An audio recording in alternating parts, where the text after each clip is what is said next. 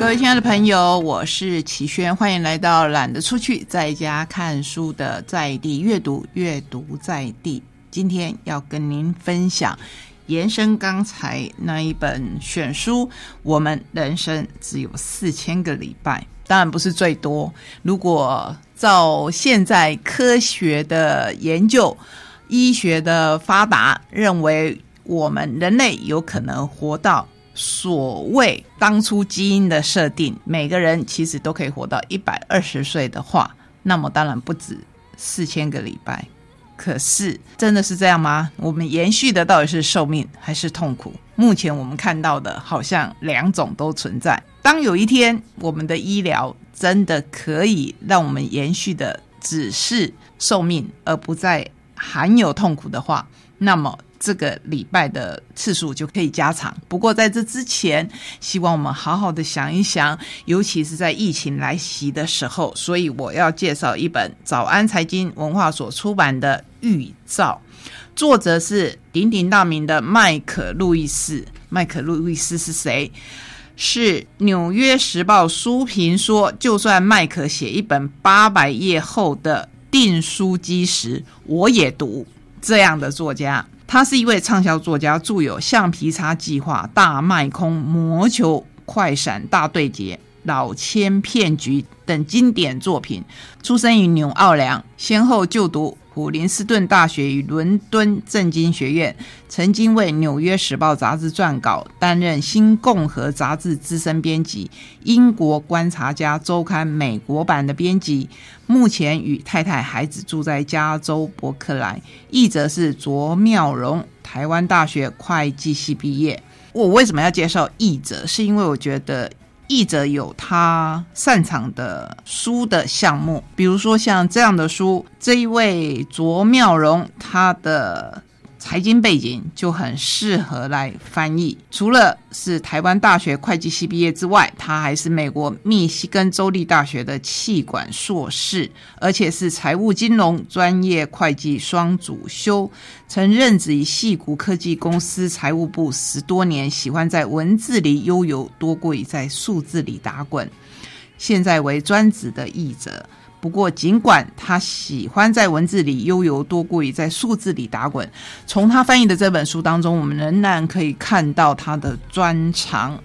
这本书在讲疫情失控记事。他看不懂中国网站的消息，只知道荧幕一直跳出警告，这个网站不安全。他将文字剪贴到 Google 翻译以后，眉头皱起来了。我怀疑已经有大批受感染的人入境美国。并且很可能已经传染给其他人。这一场新冠疫情为什么会走到这步田地？相信这第二个问题是我们很多人都想问的。不是说网站没有秘密吗？疫情真相是怎么被掩盖的？不是说美国医学？领先全球，怎么死伤会如此惨重？不是说美国 CDC 专家云集，CDC 是什么？就像我们每天下午会看到陈时中他所率领的团队在跟我们报告一样，每个国家有他自己的 CDC，为什么无能防范，早点挡下病毒？难道真的是人类该当此劫？大流行病没有办法预见？无能阻挡，不。麦克路易斯的调查采访发现，早在官方说法与主流媒体报道之外，有一群专家、医护人员、研究员已经发现潜伏在身边的不寻常警讯。他们敏锐地从武汉官方数据、中国网络新闻的字里行间嗅出大事不妙。他们赶紧通报 CDC，向白宫预警。可是，如果我们的记性还不错的话，应该可以记得那时候在白宫当家的是，并不信任这一场疫情会有这么严重的川普。所以，当这一群人建议在疫苗问世之前尽快采取社交距离管制，没有想到却一再遭到川普以 CDC 的冷处理，直到疫情彻底的失控。所以回想起来，我们台湾做的措施其实是对的。在没有疫苗问世之前，我们已经采取了很严格的控管。这一点，不管现在疫情的发展如何，我觉得我们都应该给自己掌声。这是预兆麦克路易斯所写的，跟我们之前介绍过的疫情的书也不太一样。可是它的走向当然是比较偏重于美国失控的情况，可以给我们参考。接下来三本书我要很快的介绍，这是天下文化。所出版的《努力但不费力》，以及《少但是更好》，这是同一位作者他所写的。格瑞格麦基昂写的都是什么呢？都是。像第一本努力但不费力，是在告诉你，并不是每一件事情都得这么难。请回复不卖力的状态，去除杂念和情绪，重新获得心灵能量和澄澈的思维，在对的时间专注于对的事情，很重要哦。尤其是我觉得那个情绪，就是你要去除情绪，好好的做事情。采取不费力的行动，简化流程，容纳不完美，找到并保持适当的步骤，让重要的工作自己变简单。这一章里面有一小段话，对我来讲真的很震撼。他说：“比如说，我们买了一台吸尘器，然后里面会告诉你使用的步骤，对不对？不过，其实最好的步骤就是没有步骤。”就是这样东西，你拿起来就可以用。我们的生活何尝不是这样？你为什么要步骤？你为什么要有很多的预设？就去做你想做的事情吧。收获不费力的成果，选择高杠杆的活动，像是向达人学习基本步骤的自动化，防范未然等等，优异的成果自然会不断的流向我们。这是努力但不费力的重点。好，我们来看少，但是要更好。这是新编增订版特别收录二十一天专准主义挑战。为什么说二十一天？常常有人说一件事情做二十一天就可以养成习惯，是不是真的这样呢？你是否发现自己忙到分身乏术？你是否觉得自己工作过度又未能充分？发挥实力，你是否曾经发现自己专做不重要的事情？你是否觉得忙碌不堪却缺乏生产力？就像你总是在移动却从未到达任何地方，那么你真的需要这一本书，精挑简化，还有准确的执行，就这三个步骤。希望做的事情虽然少，可是可以做得更好。然后我们要来介绍另一本是由源流所出版的《每一天练习照顾自己》，这是二了。所以你如果有兴趣，可以去找一来读读这本书。有另一个面向，可是整体来讲都是一样的。十二个步骤引领你放手，找回生命的重心，与过去和解。做回完整的自己，这是梅勒蒂必提的书。允许自己脆弱，善待自己，好重要哦。我们为什么要那么强呢？就像我们的选书说的，我们为什么要把省下来的时间去做更多强迫自己，然后去做显得时间更不够用的事情？这不是很吊诡吗？所以这本书是在告诉我们，我们的生命重心在自己，请你把放在别人身上的焦点改回来，放在自己身上，把对别人的掌控交出去，让他们去过自己的人生。这叫做课题分离主义。第二个就是允许自己会失误或出错，允许自己不必完美，承认当下的记忆，接受当下的现实，记忆自然会改变。与过去、与自己、与我们所有的关系和解。还有最后最重要的一点，是时候开始好好爱我们自己了。还记得你的人生只有几个星期吗？如果只有这么短的时间。你到现在还不应该好好的爱你自己吗？首先，我们要先跟您说一件在节目当中曾经介绍的活动，因为疫情的关系，不得不暂时宣布往后延期的消息，也就是资本公益马拉松。那详细的情形，你可以上他们的官网去查询。好，那我们接下来呢，要来看。两本桥梁书，你听过送肉粽的这一个习俗吗？我常常会在新闻媒体中看到。可是我不甚清楚。直到我看了这一本书，这是四爷所出版的《有人在鹿港搞鬼》。搞什么鬼呢？鹿港送肉粽不只是民间的习俗，更是老祖宗面对亡灵的智慧。忘记这一份智慧，就等于忘记了历史。这本书由我们熟悉的郑中玄他所写，我非常喜欢他的作品。那这本书也没有让我失望，真的很好看。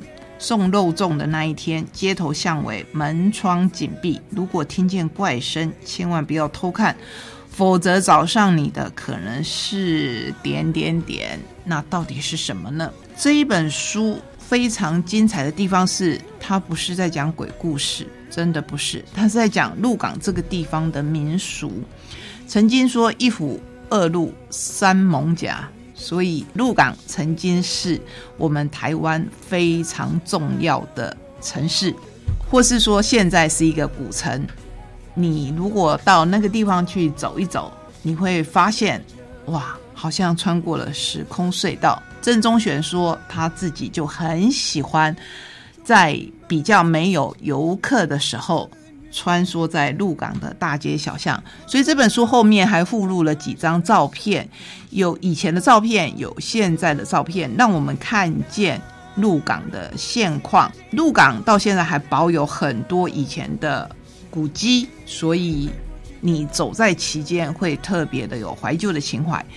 这一本书主要是在介绍清朝时期某个春天漆黑的夜晚，巷弄里响起的狗儿们凄厉的所谓我们台语说的高雷啊声啊，八个年轻的男生在街头巷尾特定的路线上，挨家挨户贴上符纸。众人回避，门窗紧闭，送肉粽的法会仪式正在进行。如果听见怪声，千万不要出声，也不要偷看，以免招来厄运。忽然，一串敲门声响起，躺在棺材里的缺嘴红竟然消失了。缺嘴红是我们本书的主角，从小就是我们台语说的 k i t c h 就是纯恶劣，在那个时代呢，这样的孩子有时候是养不大的，因为他没有办法吸奶水，他吸奶水的时候就奶水会往外溢。后来他的亲生父母没有办法，就把他丢了。幸好被一户大户人家捡到，捡到以后呢，就雇佣了奶妈。这个奶妈很聪明，每次喂奶的时候就把他的嘴唇先暂时用手把它捏闭合起来，所以他长得白白胖胖的。可是很不幸的在。五岁的时候又发大水，在水灾的时候，奶妈把它放在一个大盆子里面，所以它又漂流到另外一个地方，被一个老乞丐捡到。那也过了一段时间，跟着这个老乞丐去乞讨。其实日子虽然是过得比较贫困，过老乞丐很疼他。在这个当中，缺角红又遇到了各式各样的故事，直到他流浪到鹿港，遇到了一个。我们好吧，就姑且说它是一个鬼，藏在一根竹笛里面。这个故事呢，其实不可怕，反而是充满着温暖，因为他们引发了一连串的故事，让我们了解了鹿港这个城市。好，介绍给你，我觉得这本书相当的好看。再来介绍四爷的一套书，我今天只要介绍第一本而已。这是重返英雄争霸的故事现场。这套书的全名叫《成语一千零一夜》，已经绵延数百年的夏朝推翻它，好像是违背天命。来自商的热血青年汤，就是商汤，决定对抗桀骜不驯的夏桀，他能改写历史吗？历史上第一次的革命展开。哪个朝代兴起，又是哪位英雄胜出？黄河边尘土飞扬，神鬼传奇仍然流传的远古英雄出现了。沙场征战里，有着冷酷。热血与无奈，让我们重返那个奇异的时空，看时间长河里翻滚的一个又一个精彩的故事。这一套成语一千零一夜的系列是专为中学生来书写第一套融入文学、历史与哲学讨论的成语历史书，非常的精彩。是由谢意林写了这整套书，写套书是是需要时间。需要很丰富的尝试。我们先跟您介绍的是从夏朝从商朝。那接下来呢，还有很精彩的，我们会陆续介绍给大家。这里面呢，先跟你介绍一些名人档案，比如说商汤，史上第一个热血青年，每天每天他都在为自己加油，要自己一天比一天进步，打败残暴的夏桀，建立了商。这些都是一些粗浅的介绍而已。可是我们再来看看疑问，比如说我们都知道的。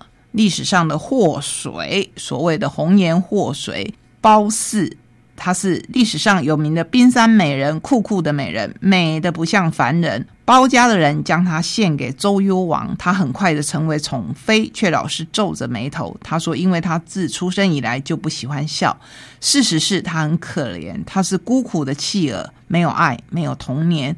这样的人怎么笑得出来？听说周幽王愿意以一千金找出让他笑的方式。听说周幽王戏弄了诸侯，点起烽火，用浩大的场面让褒姒笑了。又听说这个笑容害周幽王失去诸侯的信任，失去了整个国家。这个代价比千金多上好几千倍啊！但是这些听说是真的吗？这是引我好奇的地方。这些听说是真的吗？我们从小听到大，相信呢。现在即使我们的课纲有所改变，这些中国的故事还是很有趣的。所以，请已经开学的中学生们来看一看吧。这是今天跟您分享的书。我觉得。最重要的一件事情，就是在跟您讲，请你知道，你的时间是有限的，用在什么地方也是有限的，好好的用在你想用的地方吧。谢谢你让我在空中跟您分享这一些书，我们下个礼拜同一时间空中再会，拜拜。